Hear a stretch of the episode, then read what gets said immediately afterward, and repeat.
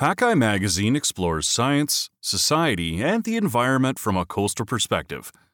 Today's feature article is Shining the Light on Baby Crabs.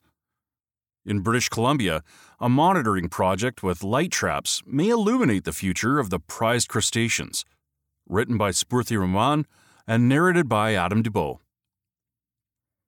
It's a gray summer evening on British Columbia's Galiano Island, a long strip of land about one and a half kilometers across at its narrowest. Home to nearly 1,400 people, it is one of the 200 odd islands and islets in the Gulf Islands archipelago dotting the Salish Sea between Vancouver Island and the mainland coast. The air here at the wooden pier in Whaler Bay on the island's southeast end is heavy and moist, tinged with a whiff of boat fuel and old wood, and infused with sea salt. Amid a lineup of motorboats, pleasure boats, and tugboats, I spot Janine Georgeson on the boardwalk, dressed for the weather in jeans and a black rain jacket. Georgeson is the coordinator of the Institute for Multidisciplinary Ecological Research in the Salish Sea a local grassroots organization comprising scientists, scholars, artists, and community members like herself who take part in a variety of research, from mapping local biodiversity to monitoring microclimatic changes. As we saunter down the boardwalk, Georgeson reminisces about her childhood here, playing on the pier and fishing off the dock while her uncle and grandpa worked on their boats. Over the last two decades, however, things have changed. The number of fish in the bay has dwindled, and so has the size of her extended family's fishing boat fleet. The silver hulled Island Spirit II, a seiner that hasn't fished in the last couple of years, sits docked at the pier as witness to the bygone years. As daylight begins to fade, Georgeson cuts short her reminiscence. It's already 8:20 p.m., and she needs to set a crab trap. Tonight, however, there will be no crab dinner a once cherished meal for her family with its Coast Salish and Sarudene roots. Instead, this trap will catch larval crabs as part of a study that, in time, could help ensure crab dinners in years to come. At the corner of the pier, wiping raindrops off her face, Georgeson pulls up what appears to be a half submerged white bucket, but it's actually a fairly sophisticated sampling tool a light trap. Below the bucket, a series of funnels and sieves is plugged into a plastic jar. Inside, a pipe holds a strip of LED lights, all contrived to lure and trap months old, pea sized Dungeness crab larvae, which, like many zooplankton, are attracted to light. As she unscrews the bucket's lid and removes a timer from a yellow case, a school of shimmering anchovies swims by, and a distracted Georgeson exclaims in joy. Sights like these are rare on the island these days, she explains. But when she was young, her uncle would catch anchovies in a toad and bring them home for her to see. She watches the school until the last bit of silver is gone, then turns back to the trap and sets the timer to turn the light on at 8:30 p.m., half an hour before sunset. She gives the trap a thorough check and drops it back in the water. The light trap at Whaler Bay is one in a network of 20 traps placed throughout the Canadian side of the Salish Sea, from Read Island in the north to James Island near Sidney in the south, as part of Hakai Institute's multi year Sentinels of Change program. Launched in 2022 to mark the United Nations Decade of Ocean Science for Sustainable Development, this community centered initiative involves understanding how marine invertebrates are adapting to the changing environment. The Light Trap Project, which focuses on the native Dungeness crab, a much loved treat on the coast that can grow to the size of an adult's outstretched hand, is a part of this program. The project partners with over 30 organizations, such as the Institute for Multidisciplinary Ecological Research in the Salish Sea, First Nations communities, and institutions such as the Shaw Center for the Salish Sea in Sidney to manage that network of light traps. Just like Georgeson, Volunteers from other partner organizations deploy similar traps in the evenings and monitor them at least every two days starting in April and continuing until the end of August. As we walk back to our cars, I ask Georgeson how many baby crabs we could see tomorrow. It's a guessing game, she says. Almost everything is a guessing game with Dungeness crab in the Salish Sea. Its life history, numbers, and distribution particularly in the larval and juvenile stages. For a species that is culturally revered by indigenous peoples on the coast, a once in a while feast to seafood aficionados on both sides of the border, and worth anywhere from 60 million to 210 million Canadian per year for the Canadian economy, based on the wholesale value from 2011 to 2021, our understanding of the species is checkered at best. What we know about their distribution in Canada is largely based on their adult lives. On the US side of the border, most knowledge about the crab's life history, until recently, came from its life in the open Pacific Ocean, a habitat that is very different from the Salish Sea, which straddles the Canada US border and extends into Puget Sound in Washington state. Unlike the outer coast, an intricate network of islands and waterways in the Salish Sea creates a convoluted coastline of coves and beaches, islets and reefs, all of which meddle with the ocean currents.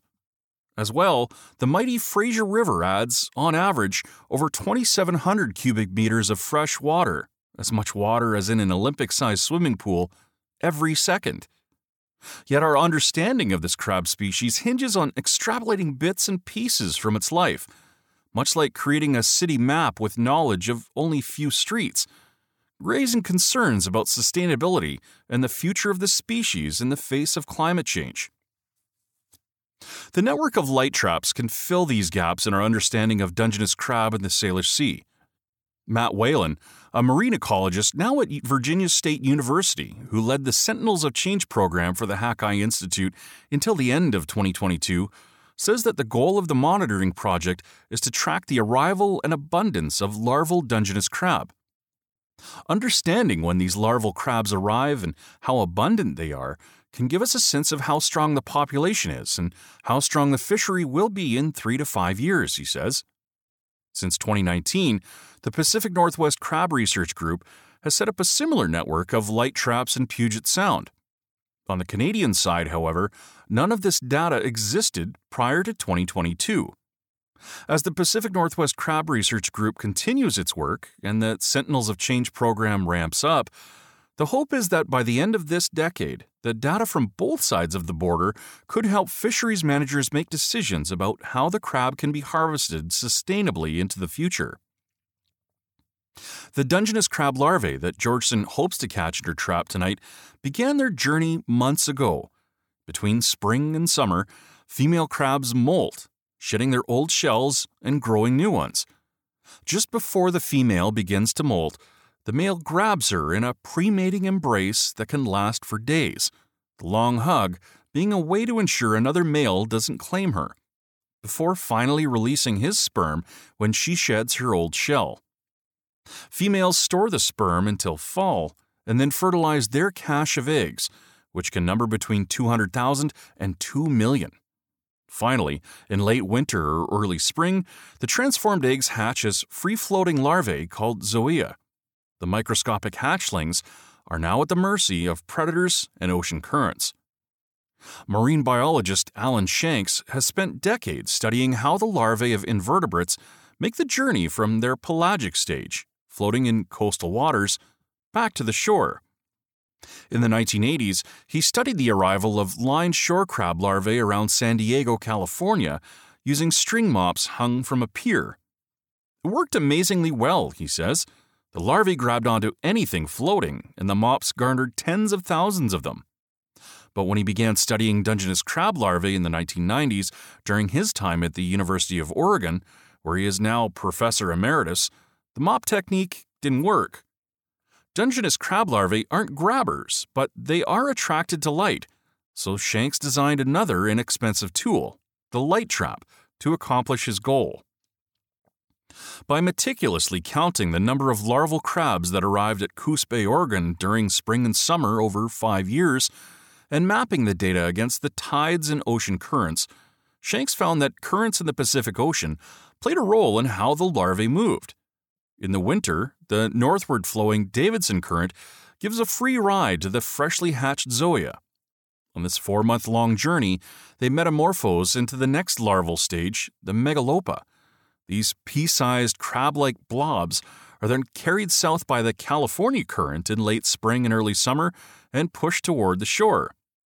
By then, the larvae are ready to morph into fingernail sized crabs that sink to the bottom to begin their benthic lives, and over the next four years or so, grow from juveniles into harvestable adults. At first glance, the tiny megalopae may appear insignificant, but their numbers tell a story. Shanks's work with light traps on the Oregon coast shows that the number of megalopae in an area today gives an estimate of how many adult crabs will be there in four years' time, approximately when they reach harvestable size. When he compared his calculations with the actual catch numbers reported by the Oregon Dungeness Crab Commission, his estimates were off by only a small fraction.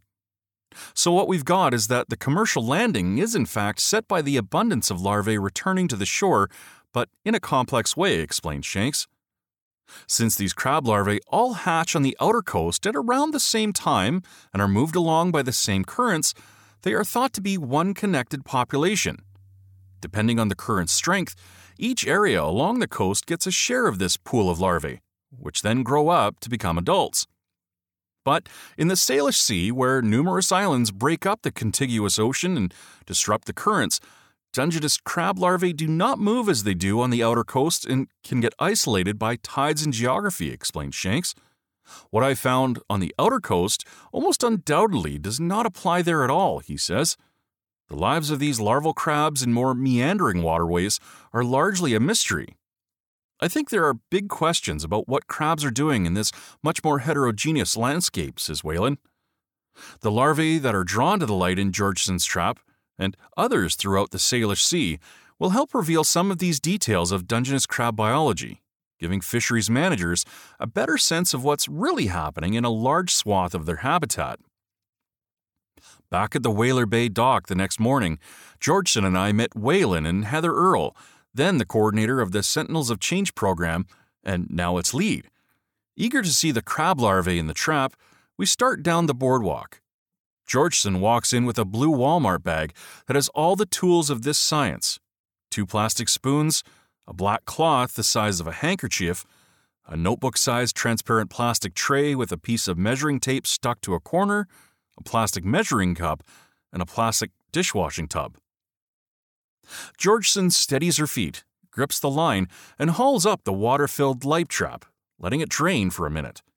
She unscrews the pipe at the bottom end of the trap and pours the larva soup, as she calls it, into the plastic tub and bursts out, Wow, this is crazy!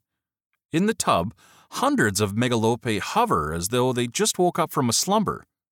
About 10 juvenile sticklebacks, three bristleworms, a pipefish, and a few bits of algae that have found their way into the trap are quickly released by Earle and Georgeson. Then they begin to count the megalopae painstakingly scooping each one with a spoon. As per the protocol, they put the first 30 into the plastic tray, and Georgeson takes a picture with her phone so the megalopae can later be measured using a software program. The rest go into the plastic cup one by one, and we count a final tally of 247, the highest single day count recorded at Whaler Bay. As observed in the Pacific Northwest Crab Research Group traps on the U.S. side, at the start of the season in April and May and toward the end in August, the catch numbers typically taper off, often reaching just 10 or fewer and sometimes even none. Until today, the highest Georgeson's traps had caught was 100 megalopae in June. Two days after my visit in August, she counted 96, and by the end of the month, the season's total was 550. The first year's data from the Light Trap Monitoring Network which involved about 200 volunteers catching just under 20,000 megalopae between April and August 2022, shows marked differences in crab distribution across the Salish Sea. While it may take a few more years of data to confirm any patterns, Whalen says the 2022 data hints that a part of the outer coast larval pool might enter the Salish Sea through the Strait of Juan de Fuca, south of Vancouver Island and along the Canada US border, traveled north along the east coast of Vancouver Island to Quadra Island, and then turn east toward the BC mainland. To date, the sites closest to the open ocean seem to have caught more megalopae early in the season, with numbers generally declining as the distance increases. The trap at Hope Bay on Pender Island, for instance, which is close to where the Salish Sea connects to the open Pacific, caught 5,015, the most for a site across the network in 2022. On the other hand, the trap at Harriet Bay on Quadra Island, farther away from the open Pacific connection, recorded only 11. And while the first megalopae of the season were caught in May on Saturna, Galiano, and Mayne Islands in the southern Gulf Islands, it took until mid June for a trap on the mainland coast to snare its first larvae. In Puget Sound, megalopae numbers caught in the Pacific Northwest Crab Research Group's light trap network also showed a general catch pattern. For the most part, light traps at the northern sites, which are closer to where the Salish Sea meets the open Pacific Ocean, caught between 25,000 and 100,000 megalopae during the 2022 season. In contrast, sites farther south in the Sound caught as few as 10 to 20, although the Pacific Northwest Crab Research Group researchers stress that there is variation along this gradient, with some northern sites performing as well as or worse than sites to the south. While Earle and Whalen can't yet say if 2022 was a good or a bad year for the larval crabs on the Canadian side, since there is no baseline data to compare against, these numbers start to stitch together a story about where the larval crabs come from and how they move in the Salish Sea, a key insight that didn't exist until now, and possibly how that will translate to crab harvests four years from now. Fisheries and Oceans Canada, the federal organization that manages the Dungeness crab fishery in Canadian waters, treats crabs on the entire BC coast as a single stock biologically. According to its current assessments, the crab stock is determined as healthy based on steady commercial catch numbers. Since the crab fishers are catching a lot of them, we can use that as a proxy for abundance, says Brendan Althouse, the Dungeness crab stock assessment biologist at Fisheries and Oceans Canada.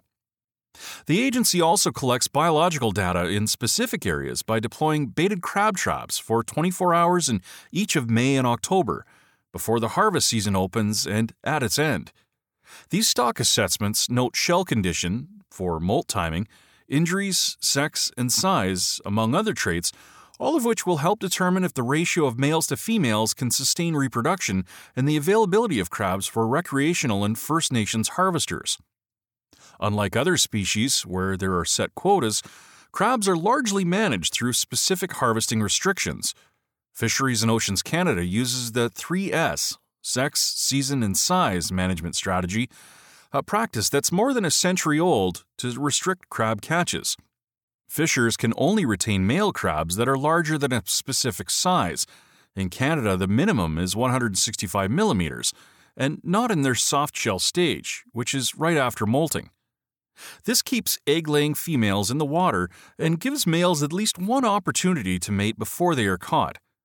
When the Dungeness crab fishery began in San Francisco Bay in the 1840s, where the 3S strategy first came into practice to prevent decades of overharvesting, the regulation was sufficient to save the fishery from collapsing because the harvest crabs were, in theory, replaced by the newly arriving larvae each year. But when fishing pressure increases in the inner waterways, where crab populations may not be replenished like on the outer coast, long term sustainability is questionable. In the last few years, the cracks in current management practices have begun to show up. The Indigenous peoples living on the central coast of British Columbia have had a deep relationship with the land and sea for millennia, and the ocean's bounty has shaped their cultures. Dungeness crab, for instance, is more than just food. It's a vital part of ceremonies and potlatches. In the early 2000s, members of the Heiltsuk Nation noticed a sharp decline in the crab numbers in the territorial waters and reached out to their fisheries manager, Mike Reid. The neighboring Kitasoo-Xai'xais, Wuikinuxv, and Nuxalk First Nations also witnessed similar declines and blamed them on the harvesting pressure from commercial and recreational fishers. Distraught, the First Nations sought Fisheries and Oceans Canada's help to close the fisheries in their waters to revive the crab numbers. But Fisheries and Oceans Canada's coastwide stock assessment methods failed to catch these local declines, and Fisheries and Oceans Canada dismissed the nation's concerns. Frustrated with a pattern of losses in culturally important marine species like abalone, rockfish, eulachon, and now Dungeness crab, the nations took matters into their own hands and set up the Central Coast Indigenous Resource Alliance to restore healthy ecosystems in their traditional territories. One of the mandates for the organization, says Alejandro Frid, a marine ecologist hired by the Central Coast Indigenous Resource Alliance, is to collect necessary data about various species, including Dungeness crab, to demonstrate to Fisheries and Oceans Canada that there is indeed a problem.